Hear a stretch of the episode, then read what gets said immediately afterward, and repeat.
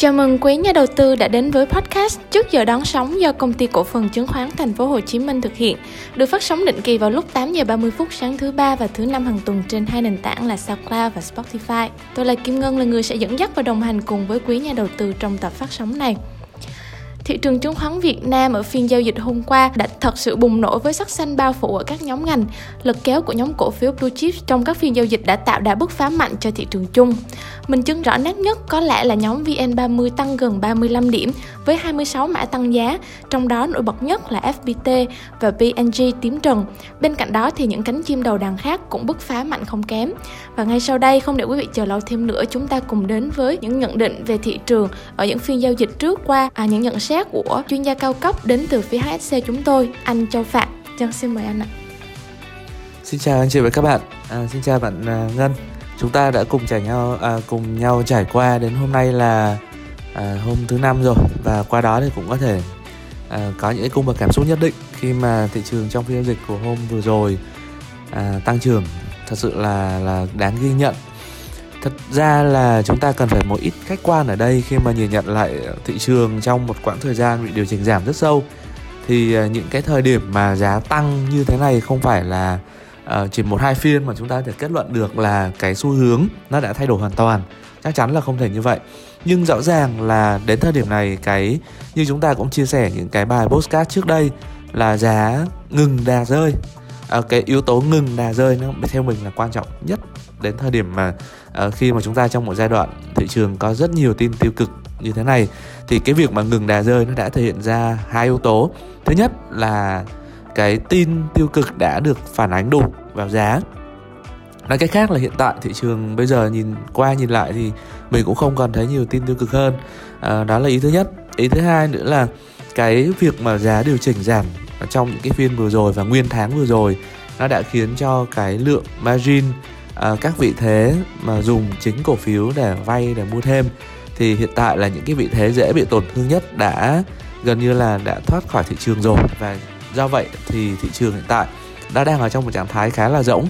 À, tức là bây giờ cái lượng à, cung trên thị trường hiện tại hay là những cái vị thế bán lướt sóng nhà đầu tư cá nhân ngắn hạn theo T3 T5 thì bây giờ họ không uh, không có chiếm tỷ trọng lớn với thị trường hiện tại mà ngược lại là bây giờ bắt đầu mình thấy xuất hiện những cái lượng tiền mua lên với những nhóm cổ phiếu đầu đàn ờ, đầu ngành như bạn Ngân có chia sẻ.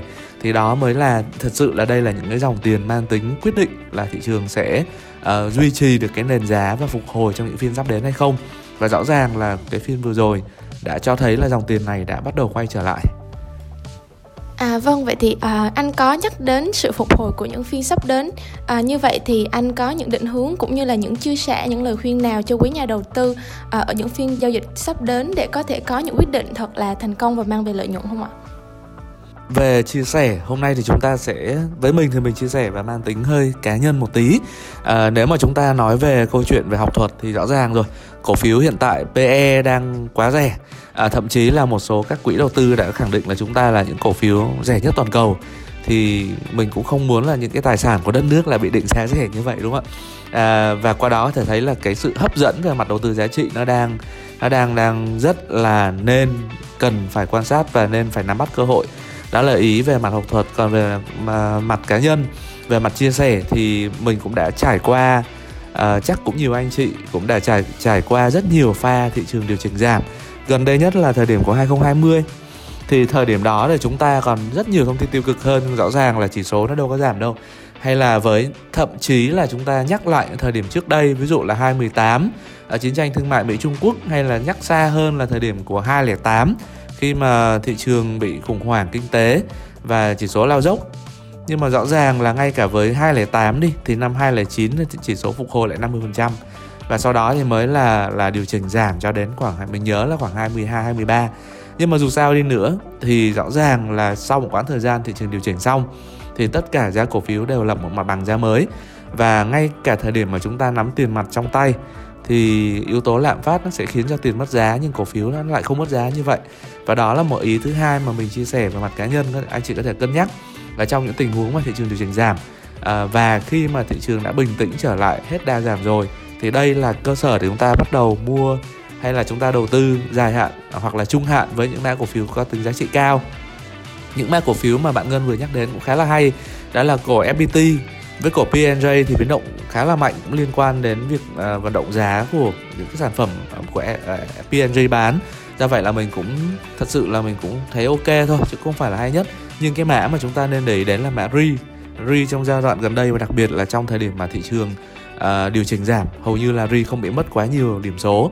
Và do vậy là khi thị trường phục hồi trở lại thì mình cho rằng RE sẽ là uh, một trong những cổ phiếu mà đóng trụ cột và cũng dẫn dắt thị trường trong thời gian đến do vậy thì chúng ta cũng thể để ý thêm những cái cổ phiếu trong VN30 nữa nhé. Nhóm ngành ngân hàng cũng hiện tại cũng đang khá là hấp dẫn. STB hay là MB Bank hoặc là TCB thậm chí là Tiền Phong Bank nữa. Ok cảm ơn anh chị các bạn đã dành à, thời gian nghe bài podcast của buổi sáng hôm nay.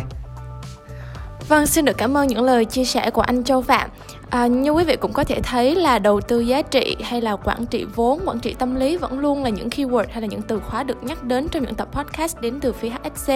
Và một tuần nữa lại trôi qua và có thể nói thị trường dù những chưa có được những tín hiệu quá là bứt phá một cách tích cực nhưng cũng đã có những khởi sắc nhất định. Tuy nhiên thì nhà đầu tư cũng nên hết sức thận trọng trong giai đoạn này và ưu tiên à, như tôi đã nói là quản trị vốn thật là chặt chẽ. Kính chúc quý nhà đầu tư sẽ có được một cuối tuần thật vui vẻ và những phiên giao dịch thật thành công. Xin chào và hẹn gặp lại.